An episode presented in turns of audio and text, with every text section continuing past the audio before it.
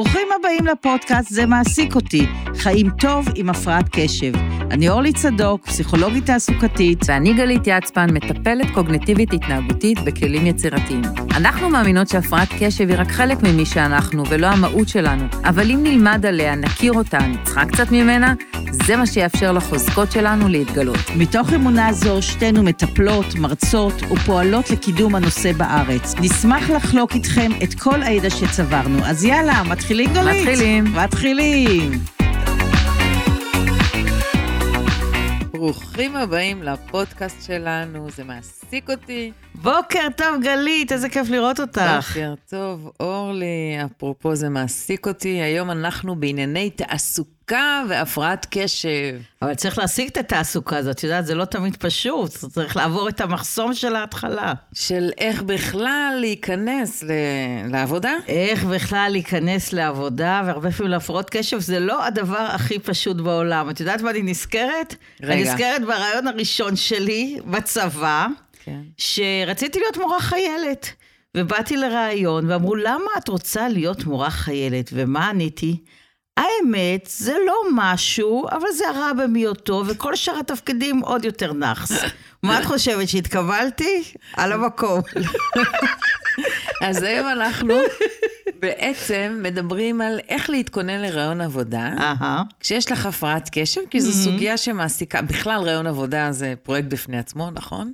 זה השער כניסה, הדלת כניסה שלנו לעולם התעסוקה, אבל מי שיש לו אה, הפרעת קשב, בוא נאמר שלפעמים קשה לו להסתיר את הפרעת הקשב, וגם יש המון המון סוגיות שמעסיקות אותו, בכלל אם יקבלו אותו עם הפרעת קשב, כמה הוא צריך לגלות על הפרעת בכלל הקשב. להגיד את זה, לא להגיד את זה, לחשוף, כמה לחשוף. ואת בעצם, אה, בתור אה, פסיכולוגית תעסוקתית, את מכינה אנשים לרעיון עבודה, נכון? בין השאר, כן. אז, אחד אה, מהמישן שלי בחיים זה לעזור לאנשים להראות את היכולות שלהם ואת הדברים הנהדרים שיש בהם, ופחות ככה לתת לכל המכשולים לעצור אותם בדרך. אז, אה, אז היום אנחנו נעשה הקטע מומחה, והיום אורלי, את המומחית לענייני אה, תעסוקה בינינו. אני חושבת שכולנו ממש- מומחים, כי אנחנו, את יודעת, כולנו בשוק התעסוקה, כולנו התמודדנו, כולנו עברנו כל מיני דברים, ו... וגם מהכישלונות לומדים אה, לא מעט. אני בטוח אה, למדתי לא מעט מהכישלונות שלי, ואני חושבת שכולנו יכולים לעשות את זה. אבל, אבל יש לי שאלה, אז פעם אולי כן. עשינו את זה, ואני עשיתי את זה, אני, בזמני לא היה מישהו ש... אה, את יודעת, הנחה אותי לבוא לרעיון עבודה. את בכלל חושבת שצריך אה, לעשות הכנה לרעיונות עבודה? זה מקובל היום? זה משהו שמלמדים אנשים? אה, אני חושבת שכן, כלומר, אני חושבת שכל דבר משמעותי בחיים, וכמובן להתקבל לעבודה, ועבודה, בטח שעבודה שרוצים אותה, עבודה שלא רוצים אותה מילא, אבל בטח יש שעבודה... עבודה שלא רוצים? יש אנשים אה, טוב, בסדר, יאללה, שיהיה, אני אנסה את זה, נראה מה קורה, אז אולי פחות. אבל אם יש עבודה ש, שרוצים אותה, אה, אז כדאי להתכונן. עכשיו, ברור שאם אתה עובר רעיונות נהדר, נהדר, ואת הכל הולך לך, והכל סבבה וזורם, ורק ככה בסוף הרעיון כולם קוראים ברך ארצה ורק מתחננים שתבואי לעבוד, אחלה, לא צריך. לא צריך לתקן את מה שעובד. אבל אם אתם מרגישים שפעם אחרי פעם פספסתם, לא עניתם לעניין, לא עברתם טוב, לא בדיוק מה שרציתם לעשות, לא בדיוק הראיתם את הצדדים הטובים שלכם, כן, אז כדאי להיעזר. ואחד מהיכולות להצליח ולהשתפר זה היכולת להיעזר. זה אנחנו כבר יודעים. עכשיו, לא כל ארגון יש לו סגנון אחר לרעיון עבודה? זאת אומרת, אני מכינה, מכינים את האנשים לרעיון לפי המקום בו הם, בו הם הולכים להתראיין? זאת אומרת, יש אה, אה, הבדלים בטח. א', יש, אה, בהחלט יש הבדלים, וקשה מאוד להכין, כי אלא אם כן אתה ממש מכיר את הבן אדם הספציפי ואת המקום הספציפי, אבל יש עיקרון אחד שהוא עיקרון מארגן, הוא עיקרון דומה. העיקרון הוא שאנשים באים להכיר אותנו. אנחנו באים לעבודה, רוצים להכיר מי אנחנו, ורוצים את ה vibe, את ההרגשה, את התחושה. כפסיכולוגית אני אגיד אפילו את, הדברים הלא מודעים שעוברים בין אדם לאדם. כי מה ההשכלה שלנו יודעים, ומה אנחנו יודעים לעשות יודעים, והרבה פעמים היום ב, ב, בראיון עבודה, קודם כל שולחים איזה משימה הביתה שאתה צריך לעשות אותה. אז את הכישורים האינטלקטואליים שלנו, את העבר יודעים, אבל רוצים לראות איזה בן אדם, איזה, איזה, איזה אנשים אנחנו, מה, מה אנחנו מעבירים, איך אנחנו יוצרים קשר, איך, איך אנחנו מרגישים בחדר. ואת זה חשוב אה, לדעת, אה, לדעת להעביר. עכשיו, אם אני באמת מאוד פוחדת ממקום עבודה ועסוקה בפחדים שלי ומה יגלו עליי, וכן להגיד עם הפרעת קשב, לא להגיד על הפרעת קשב, מה לעשות, ואני ככה בתוך הלופ הזה, וכל הזמן נזכרת במה אני לא, מה אני לא, מה אני לא, כמובן שאני לא פנויה.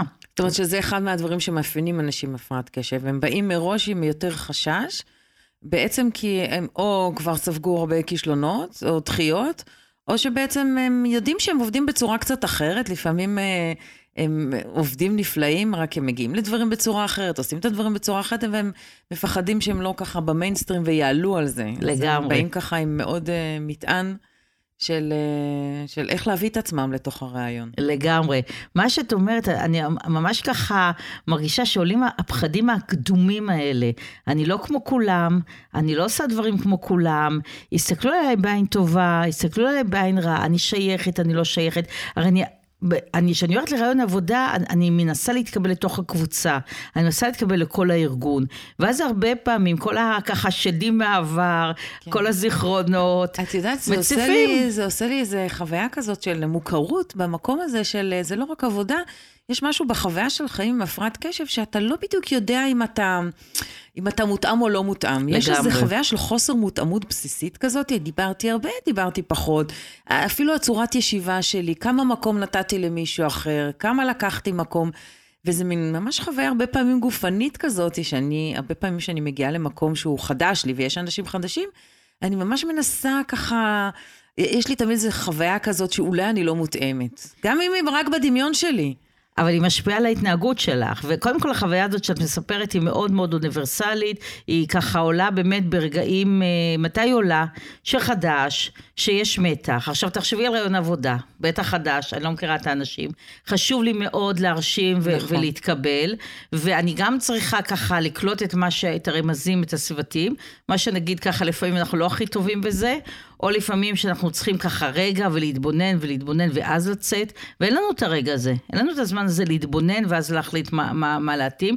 יש לנו זמן מאוד מאוד קצר להראות מי אנחנו, מה אנחנו ולמה אנחנו מתאימים. זה צריך לצאת מאוד מאורגן, וזה כמובן מלחיץ. אז עם כל הלחץ והחרדה שהם יכולים מאוד להשפיע, איך בכל זאת אנחנו יכולים להגיע ולהראות את המיטב שיש בנו ולהצליח לעבור רעיון עבודה? אז אה, ככה כמה דברים. אה, דבר אחד שאני מציעה לאנשים, זה קודם כל לחשוב על כל הדברים המפחידים. ש, שכל הדברים המפחידים ולהוציא אותם החוצה, לכתוב אותם על נייר, לדבר עליהם עם מישהו, קודם כל להוציא את זה החוצה. אה, כמו, איך אני אסביר את זה ששנה ישבתי בבית. אה, בעבודה האחרונה פיטרו אותי, אמרו שאני לא מחויב, למרות שהייתי מאוד מחויב, כי כל פעם אה, שישבתי ב, ב, בישיבות אה, לא ידעתי על מה מדברים, כי חלמתי, אז איך אני, ואין לי המלצה, אז איך אני מסבירה את זה. אני חייבת להגיד שאני לא יכולה לשבת ב open space, אני נכנסת למקום, ואני יודעת שזה לא בשבילי, ואיך אני בכלל מתקשרת את זה בתוך הדברים האלה. הבלבול הזה בכלל, אם אני טובה ולא טובה, הוא תמיד עולה, mm-hmm. ואז מול הרעיון, הרבה פעמים הצד של אני לא טובה הולך ומתגבר, ואני צריכה איכשהו להשתלט על זה. עכשיו, קחי את ההרגשה הזאת שאני לא הכי טובה, שימי את זה יחד עם האימפולסיביות, מה תקבלי? הרבה פעמים אנשים שמתיישבים, הם מתחילים לספר למה לא כדאי לקחת אותם. למה הם לא שווים, מה הם עשו לא בסדר, מה הם צריכים, וזה ככה, בגלל ההתרגשות גם יוצא נורא מבולבל, וקופצים משפט למשפט, והבן אדם מסתכל אה, מקדימה ואומר, מה זה הדבר הזה שיושב מולי? איך הוא בכלל הגיע אליי, אוקיי? אז את הדברים האלה צריך לדעת לארגן. אז קודם כל להוציא כל מה שאני לא טוב, לכתוב את זה ולחשוב התשובה. הרבה. זאת אומרת, קודם כל, את אומרת, הבן אדם צריך שתהיה לו איזו חוויה בסיסית, שלמה בכלל כדאי לקחת אותי, להזכיר לעצמו, בדיוק. למה הוא שווה, למרות שהוא פוטר, או למרות שהיו דברים בעבודה הקודמת. בדיוק. עדיין להזכיר את הכוחות שלו, את החוזקות שלו, כי זה משהו שיש לנו נטייה. לשכוח. לשכוח ולהעלים, ובעצם המוח שלנו הולך להיזכר רק במה לא. בדיוק. אז זה שלב שני מה שאת אומרת. שלב ראשון אני מוצאת כל מה שרע, את כל מה שאת כותבת, ומכינה לעצמי תשובות. הרבה פעמים בהפרעת קשב, מה שאני אומרת, אין מנגנונים אוטומטיים טובים לשליטה, להתנהלות. אז מה שלא עובד אוטומט, צריך לעבוד ידני, צריך לעבוד יותר לאט. אז פה בגלל זה ההתכוננות היא מאוד מאוד חשובה, ולחזור על זה, לחזור על זה, לחזור על זה, יש לי תשובות בראש לכל הדברים האלה שמפחידים אותי. הדבר השני, בדיוק מה שאת אומרת, בוא נזכר למה אני טובה, במה אני טוב, למה אני מתאים לתפקיד הזה, למה אני רוצה אותו בכלל? והרבה פעמים זה באמת טובע בתוך כל עמל לא. כן. ולהעלות את זה למעלה, להיזכר, להיזכר, לא רק להגיד אני, אני יצירתית ו- ואני כן. נורא טובה עם אנשים, ואני יכולה לעבוד כמו חמישה אנשים עד הלילה, להיזכר בסיפורים. זה מאוד חשוב בריאיון להביא את הסיפורים. לדוגמה, אני יכולה לספר שקרה ככה וככה, והיה ככה וככה, ואני הייתי זאת שהצעתי את הפתרון הזה והזה, וזה ממש עבד, וזה הוציא מהבוץ את כל הפרויקט. כלומר, כן. להביא את הסיפורים האלה לשולחן. כן, כי המילים בעצם הכלליות, זאת אומרת, יכולים להיות הרבה אנשים שיעידו על עצמם כיצירתיים, או המון אנשים שהם טובים עם אנשים, או הם כיפים, או לא יודעת, מביאים איזה vibe כזה לארגון, אבל סיפור מראה את היכולת הספציפית שלך, משהו שהוא מיוחד לך, משהו שאתה עשית, הבאת, זה עוזר ככה גם לחיבור האישי וגם למישהו אחר להתחבר לווייב שלך, לייחודיות שיש בך. לגמרי. ולזכור שכל דבר יש שני צדדים. אני יכולה להגיד אני אימפולסיבית, אני יכולה להגיד אני מלאת אנרגיה. אני יכולה להגיד אני לא עוקבת אחרי אורות, אני יכולה להגיד אני גמישה ויצירתית. כלומר, אותה תכונה עצמה... ואיך אני... זה בא לידי, לידי ביטוי ואיך זה בעצם עוזר לארגון. בדיוק, זה מאוד חשוב. עוד נקודה, הנקודה השלישית שאנחנו אומרים לא להגיד אני, אני, אני, אני רוצה פה ואני רוצה זה, כי הארגון הזה טוב לי ובא לי להתקדם ובא לי בא ואני, אני, אני. ולפעמים נכנסים ללופ הזה של אני, אני, אני, ושוכחים שכל הכבוד. הארגון רוצה לטובתו. בדיוק, הארגון גם צריך ממך משהו. זה כן. נכון שאתה רוצה לגדול, להתפתח וזה, אבל אם אתה מרוכז רק בזה, אז כבר שואלים אם אתה רואה את הקבוצה. עכשיו, את יודעת שהפרעות קשב לא תמיד רואים את כל הרמזים החברתיים. אז רואים את ה... ככה מראיין כבר מתחיל לזוז בכיסא ולהסתכל ימינה ושמאלה, והוא מדבר ומדבר ומדברים, ו... לשים לב, אוקיי? אז קודם כל, גם גם לראות מה אני תורם לארגון. אה, השאלה המרכזית שאני צריכה לשאול את עצמי לפני רעיון עבודה, זה בכלל ברעיון, איזה ערך אני יכולה להביא לארגון שלי. סבתא שלי הייתה אומרת, עם מה יושבים לשולחן, מה מביאים לשולחן, כן. מה אני יכולה לתרום ולתת, לא רק לדבר mm-hmm. על מה אני יכולה לקבל. ואז אולי אפשר לפתוח, אז מה התנאים שאני בכל זאת צריכה כדי לתת את זה? כלומר, אולי שאני צריכה קצת שקט יותר, או אני צריכה גמישות בשעות, להישאר עד מאוחר ולגמור דברים, אוקיי? אבל אני לא מלאה את זה בדרך כלל בשלב הזה, אלא בשלב קצת יותר מאוחר. מצד שני, כן חשוב להעלות את זה באיזה שלב, כי אחרת אם אני אלך למקום שלא שום גמישות ושום הבנה לצרכים שלי, בכל וכה זה לא יעלה, כן. היא לא ילך. אז כמה זה מקובל בתוך רעיון עבודה לשאול בעצם את השאלות של... אה, שכר, תנאי עבודה, באמת, אה, כן יש open space, כן יש תנאים סביבתיים שיכולים לעזור לי, אם אני כבר יודע מה מפריע לי, אה, או מה הדברים שהכשילו אותי במקומות עבודה אחרים, כמה בתוך ריאיון עבודה יש מקום של המתראיין לראיין את מקום העבודה. אז קודם כל, אני, אני תמיד חושבת שזה דבר הדדי, ואני תמיד אומרת, זה כמו שידוך. אנחנו צריכים להתאים למקום עבודה, מקום עבודה צריך אה, להתאים אלינו, ואנחנו צריכים לבדוק את זה, כי בכה וכה, מקום שממש ממש ממש לא מתאים לי, אז, אז זה לא ילך, זה, זה לא כן. יעזור. עכשיו כמובן זה תלוי אם זו עבודה ראשונה שלי, או אני ותיקה יותר בעבודה, uh, כמה רוצים אותי, כמה אני רוצה את מקום העבודה, כמה תחרות יש במקום העבודה, שכמובן שככל שיש מקום כמו היום, יש שוק יותר של ביקוש, אה, יש יותר עובדים, אז אנשים יותר יכולים לדרוש גם שכר, גם תנאים, גם דברים כאלה. אה, והפוך, אני צריכה לדעת שאם אני נגיד העבודה הראשונה שלי ואני צריכה להיכנס, ויותר קשה להיכנס, אני יותר צריכה להתגמש בכל מיני דברים כדי באמת להיכנס למקום עבודה, או שזה באמת מקום כן. מאוד מבוקש, אני יכולה שם להתפתח וללמוד, אבל גם לזה יש גבול. חשוב באמת אה, להתאים את עצמנו, אבל מצד שני, גם להתאמות האלה יש גבול. כי אם אנחנו נמצאים בסביבה שממש ממש לא מתאימה לנו, זה לא יעזור, אנחנו נסבול, לא נצליח לעבוד בצורה טובה, ואז כדאי למצוא מקום חדש.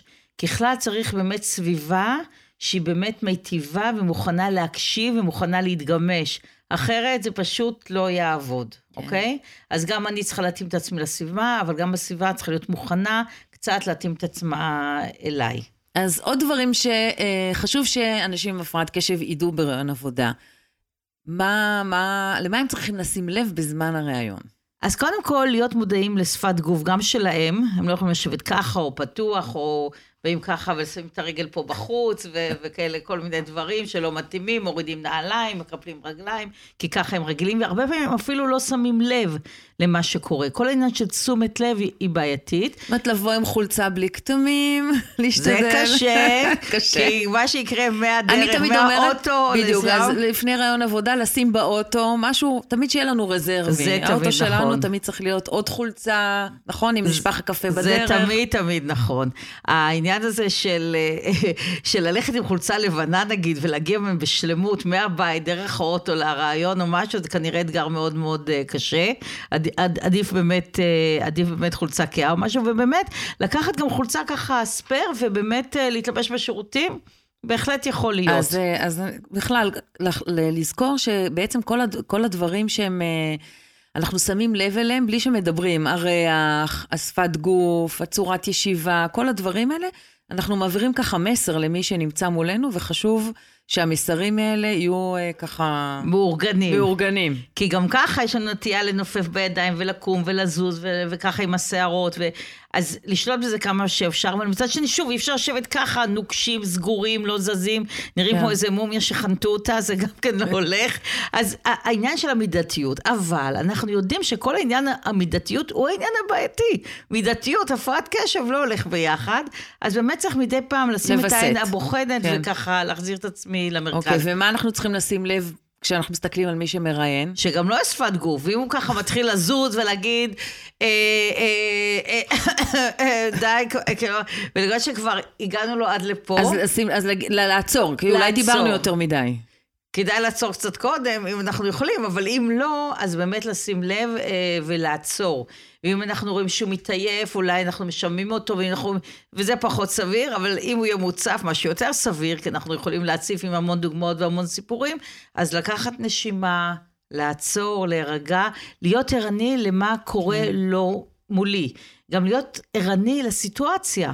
אוקיי, אני לא חושבת שזה חברים. אחד הדברים מאוד מאוד אה, חשובים, לשים לב לאיך בן אדם מולי מגיב, ואיך מה שאני אומר משפיע על מישהו אחר, זה מאוד מאוד, זה, זה קישור מאוד מאוד חשוב לפתח אותו, מהמם, וזה מאוד אה, א', ב' בעיניי. כן. כי כשאני מסתכלת על בן אדם, או כשבן אדם יושב מולי ואני קולטת שהוא בכלל לא מחובר לסימנים שאני משדרת, זה מאוד מאוד מאוד קשה. לא משנה כמה הבן אדם יכול להיות מוכשר, זה מיד עושה לי כזה טוינג של משהו לא בסדר. זאת אומרת, איך הוא יהיה בצוות? בדיוק. איך הוא יתנהג בצוות? מה אז יקרה איתו זה אחד שם? הדברים מאוד חשובים, ואמרת, לא, לא, התחלת להגיד עוד משהו לגבי ה, אה, האימפולסיביות בדיבור. כן. אה, הדברים הלא מותאמים שיכולים לצאת לנו מהפה. כי פתאום יכול נורא לסקרן אותי, הוא נגיד שואל אותי, אה, אה, כאילו, אתה נשוי? בגרה, אתה נשוי, למרות שזה שאלה בעייתית, לא אסור לשאול אותה, אבל כל מיני דברים קצת יותר אישיים, ספר לעצמך, או אה, משהו. אתה חי בזוגיות. כן, אוקיי, אז אני, שוב, זה לא דברים, זה דברים שקורים למרות שלא אמורים לקרות, אסור כן. לשאול על זוגיות ו- וכמה ילדים יש דברים כאלה, אבל דברים יותר אישיים, ספר לעצמך דברים, כן, ואיך אתה, ואיך אתה הגעת לפה, וכמה זאת זמן אתה אומרת, עובד המראיין, פה. המרואיין מתחיל לשאול את המראיין שאלות. כל מיני דברים אישיים, או לספר בדיחות לא במקום. אתה יודע, ממש עכשיו אמרת, מזכיר לי, היום בבוקר שמעתי בדיחה, תשמע משהו, קצת גסה, לא נורא, אבל לא מתאים, זאת אומרת, אוקיי? בדיחות אאוט, אה, סיפורים שהם לא קשורים לעניין אאוט, להיות מאוד ממוקד, לא לשאול את המראיין שאלות, לזכור שאתה המרואיין, לא לעשות בדיחות כאילו אתם עכשיו חבר'ה בצבא. ולא לענות על כל שאלה. אה, אם שואלים אה, דברים, אה, אני יודעת מה, יכולים נגיד מישהו, נגיד דברים רגשיים יותר או אישיים, לא צריך לענות איך, איך הקורונה השפיעה עליך, לדוגמה, וואו, אל תשאל, הייתי בדיכאון, על הפנים, לא קמתי מהמיטה, לא רעיון כל כך טוב. כלומר, שוב, עניין של אביסות, הרבה פעמים הפרעות קשב נוטים לענות את השאלה עד הסוף, מכל הלב, עם כל הנוכחות, ולשכוח שזה בסך הכל סוג של משחק כזה, שצריך גם לדעת איך לשחק אותו. אז כמובן שאני עונה. ואני חושבת שחשוב לה- להגיד את האמת, אבל חשוב לווסת. זה כן. כמו, אנחנו לא חברים. לא רק שאנחנו לא חברים, זה כמו פגישה ראשונה, כמו שאת אומרת, אתה לא בפגישה ראשונה מספר הכל על עצמך, נכון? אתה שומר קצת לאחר כך, למרות שזה רעיון עבודה, אתה אתה לא צריך להיות חשוף כל כך. אה, וזה באמת עניין של מידה, מה מתאים להגיד, מה פחות מתאים להגיד. יש דברים שיותר מתאים להגיד בהמשך ולא עכשיו. אז באמת הנושא הזה של, אה, כמו שאמרת, להסתכל עם עין בוחנת על איך זה נראה. אם אתה היית יושב מסתכל על עצמך, מה היית חושב על הבן אדם הזה שמדבר? והדבר הזה שאת אמרת, שהוא ממש חשוב, הרבה פעמים להפרעות קשב זה מאוד קשה, כי הם כל כך מוצפים בתוך המחשבות שלהם, הרגשות שלהם, התחושות. עכשיו, זה עוד יותר מתגבר שיש מצב לחץ, והרבה פעמים ראיות זה מצב לחץ, אז הערנות הזאת, לראות איך אני נראית מבחוץ, איך אני עוברת, מה קורה, היא הרבה פעמים נמוכה, היא בכלל נמוכה בחיים. כן. ו- ושמצב לחץ היא עוד יותר נמוכה. כן, המנטליזציה, okay. אוקיי. מדברים על מנטליזציה, היכולת בכלל לראות אה, מה האחר חושב ואיך הוא יחשוב על מה שאני כתבתי. אתמול ליוויתי את הילדה שלי, באמת, אה, נגיד, רוצה להתקבל אה, לעבוד בסוכנות בארצות הברית. והיא אמרה, אמא, יש פה איזו שאלה, מה הדרכתי? והיא התלבטה, היא אומרת, להגיד להם שאני אה, הדרכתי אותם על נשק? אמרתי לה, נראה לי קצת פחות, לא יודעת אם זה העניין, הם רוצים לדעת אם, אם באמת לימדת אותם ציונות וארץ ישראל, ודברים שבואי נחשוב מה הם היו רוצים. עכשיו, זה לא דברים שלא עשית. עשית אותם. בדיוק, עשית, אז באמת בדיוק. קצת להיכנס ל mind של האחר, בדיוק. ולראות מה... מה חשוב לו לדעת עלייך? את לא עכשיו צריכה לפרט שלימדת אותם על, על נשק. כי זה, זה לא, לא רלוונטי. זה, זה לא רלוונטי. בדיוק, זו דוגמה מצוינת. זה כן להגיד את הדברים האמיתיים, את הדברים הנכונים, אבל לשמור, לחשוב על ה setting. לחשוב מה המטרה שלהם, בשביל מה הם צריכים את זה, לאן אני הולכת, ואיך אני מתאימה את, כן, עצמי אני חושבת שזה כמו שאנחנו עובדים בתוך טיפול עם כישורים חברתיים, זה לא רק להיות בתוך ה mind שלי, זה כל הזמן להיות בתוך ה mind של האחר, ובו זמנית לראות מה קורה לי ומה קורה לו בראש ומה האינטראקציה בינינו. לגמרי. ולא לשכוח אה, להדגיש את היתרונות. לפעמים מרוב שאני פוחדת וחושבת כן להגיד, לא להגיד, ותכף אולי נדבר על זה אם להגיד או לא להגיד. העניין הזה של לזכור להגיד במה אני טובה. לזכור להגיד שהרבה פעמים אנשים הפרעות קשב מאוד מסורים לעבודה, מאוד מתלהבים, מביאים אותנטיות, מביאים יצירתיות, מוכנים לעבוד מעל ומעבר, מוכנים להתגמש, להפך, הם עובדים את ההרפתקאות והדברים החדשים. לזכור להביא לשולחן גם את היתרונות ו- ולא רק אה, את החסרונות. עכשיו, שאלת השאלות, האם להגיד שיש לי הפרעת קשב או לא להגיד? אני, יש לי איזו תשובה כזה בראש. מה שנקרא לחיות? to be or not to be, כן. האמת שזו שאלה שחוזרת כל הזמן, והתשובה נורא נורא נורא מעצבנת. תלוי. נכון. תשובה מאוד מעצבנת. כן. אז במה זה תלוי? אז קודם כל אני חושבת שזה תלוי בבן אדם עצמו, כמה הוא מרגיש אה, נוח להגיד. אם מישהו נוח, מאוד לא נוח לו להגיד, והוא לא חייב, קודם כל להבין מבחינה חוקית, אתה לא חייב להגיד. כמו שאתה לא חייב להגיד שיש לך מחלת כליות, או, או... יש דברים שבגדר הפרטיות ואתה לא חייב להגיד, אוקיי? ואם אתה לא מרגיש נוח להגיד, אתה מסתיר, לא מתאים לך לזה, זה זכותך. אוקיי. אני חושבת שגם היום בעולם של הסטיגמות, לא כל הבוסים ולא כל המנהלים יודעים איזה הפרעת קשב. נכון. ויכולים לשים עליך סטיגמה שהיא מוטט. יחד עם זה. זה הפחד של האנשים. נכון, נכון. אבל יחד זה צריך לזכור שזה מסוג הדברים שמאוד מאוד מאוד קשה להסתיר. כלומר, תוך, של... תוך כמה ימים אתה בעבודה, בדרך כלל אה, רואים עליך את זה. אז צריך לקחת בחשבון. האחריות שלך גם לעשות משהו עם הפרעת הקשב שלך. זאת אומרת, זה לא משהו שאמור להפריע לך בעבודה, אם אתה מוצא עבודה שמתאימה לך. אה, ואתה יודע איך לתקשר את הפרעת הקשב שלך, ויש לך את החוזקות, זאת אומרת, זה לא משהו ש... אם אתה יודע מה לעשות עם זה, זה לא משהו ש, שצריך למנוע או להפריע. אז הרבה אנשים דווקא היום יותר ויותר בוחרים להגיד, כי נוח להם להגיד, ופה נכנסת השאלה איך להגיד. לא תשמעו, יש לי הפרעת קשב, זה נורא, אני לא זוכר כלום, אני לא בא בזמן, זה כמובן לא יעבוד. אבל להגיד, יש הפרעת קשב, היא בשליטה, אבל זה באמת, וזו הזדמנות להכניס את הצרכים שלי. אני עובד יותר טוב שיש לי גמישות בזמן, שאני יכול לבוא מוקדם בערב או מאוחר ב- בלילה להישאר לדוגמה כמה פעמים בשבוע, לנקות שולחן, אם אפשר לעבוד ככה במקום יותר שקט, זה בהחלט אה, יכול לעזור לי. אה, אה, זה בא לידי ביטוי ככה וככה, לפעמים קשה לשבת בישיבות. יחד עם זה, וזה מאוד חשוב להדגיש, אני יודעת להתמודד עם זה. אני יודעת איך לשבת בישיבה, איך... יכול להיות שאני ככה יקום באמצע וככה אמתח את האיברים ויחזור לשבת. אז את אומרת משהו מאוד חשוב. אם את בן אדם שיודעת מי את, מה את, מה החוזקות שלך, היתרונות שלך, יש איזו חוויה, אפילו כשאת אומרת את זה ככה, שזה חוויה כזאת של יציבות, של מודעות, של בן אדם, כל בן אדם, לא משנה, כשהוא ככה מודע לעצמו ויודע מה החוזקות שלו והיתרונות שלו, בא לנו להיות לידו ובא לנו גם uh, להעסיק אותו, כי זה נשמע בן אדם עם איזושהי יכולת חשיבה, רפלקציה, בן אדם שמטופל, בן אדם ש... לוקח אחריות בעצם. זה מילת המפתח. על מי הוא, ולא אומר, אני ככה ותתמודדו. זאת מילת המפתח. וזה לא משנה מה יש לך, זה משנה כמה אחריות אתה לוקח על מי אתה, וכשאתה משדר בעצם, אני בן אדם אחראי, אני בן אדם לומד, אני בן אדם מתפתח, ולא משנה מה יש לי, אני יודע מה לעשות כדי למצוא את ה... אה, את, למצות את הכי טוב שאני יכול ולהביא את הכי טוב שאני יכול לארגון, אז אני חושבת שעצם זה שאתה מביא את זה ככה, זה לא משהו שאמור להפריע. את צודקת מאה אחוז. כי זה משדר משהו אחר מאשר, אה, יש לי הפרעת קשב, תתמודדו, זה נשמע לא, לא טוב. זה ילדותי וזה לא יעבוד כן. אף פעם, זה בדיוק מה שאת אומרת, גם הרבה פעמים מעריכים את הכנות, מעריכים את, הפ... את הפתיחות, כן. ובאמת מוכנים לעבוד את זה, כי זה באמת, זה אנשים זאת אומרת, איך אתה אומר את כן. מה שאתה אומר. את יודעת, אני חושבת מה החסרונות שלי, אני פרפקציונית משקיעה יותר מדי בעבודה. כאילו, כולם יודעים שזה פסאדה וזה צחוק, וזה וזה בן אדם שלא מוכן לחשוף את עצמו, ומי שלא מוכן לחשוף את עצמו לא יתמודד עם כישלונות, לא יתמודד עם, עם, עם, עם דברים קשים בצורה כנה. אז כן רוצים לראות שיש איזושהי כנות ויש איזו יכולת התמודדות, שוב, במידה ומותאמת. אבל אתה צריך להרגיש נוח עם זה, כי אם אני מרגישה מאוד לא נוח עם זה, ואני מרגישה שאוי ואבוי אם זה קורה לי הדבר הזה, אז כמובן שזה מאוד מאוד מאוד מאוד בעייתי, הסיפור הזה. בגלל זה העניין הזה של להגיד, אני חשוב... חשוב לי, מה חשוב לי ומה הדרישות שלי, בייחוד אם אני מרגישה שזה כן הולך. אם אני מרגישה שאני פה ובכלל לא מקבלים אותי וזה שום דבר, חבל הזמן. אם אני מרגישה שכן הולך והמשא ומתן מתפתח ומתקדם, ובאמת אני רוצה לבדוק ולאפשר תנאים שיאפשרו לעשות את העבודה טוב, אז חשוב לשים את זה לשולחן. כן, וכמו שאנשים עם כלב שבאים ושואלים, יכולים להביא את הכלב כן. לעבודה, ולמי שזה עקרוני, הם לא ילכו איפה שלא. זה ברעיון עבודה כבר המתקדם. כן. אז יאללה, אנחנו מתכנסות לסיכום. וואו, אז מה היה לנו פה? איך אפשר לעבור רעיון טוב יחד עם הפרעת קשב ולהתקבל לעבודה למרות ועל אף הפרעת הקשב שלנו? אז קודם כל להבין שזה משחק עם כללים ואפשר ללמוד את הכללים ולשחק אותו יופי. יופי. דבר ראשון שאמרנו... הכנה. הכנה. בהכנה אנחנו מוצאים קודם כל דברים שאנחנו מפחדים מהם, לא נעים לנו, לא יודעים איך להסביר אותם, ומסבירים אותם לעצמנו, מכינים תשובות טובות.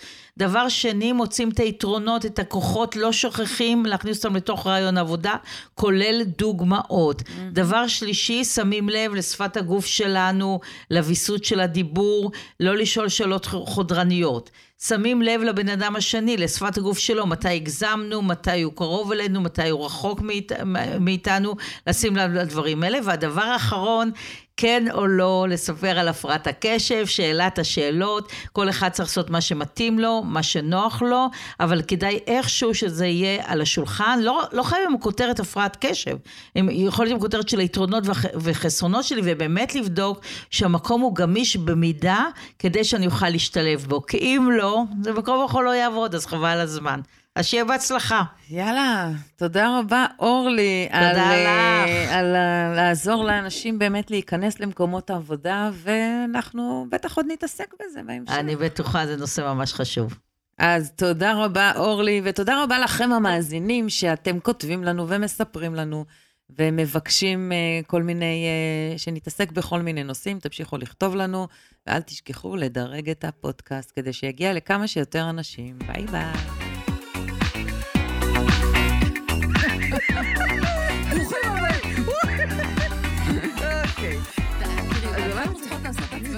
נורמליות. אחר כך שיראו את התקלה.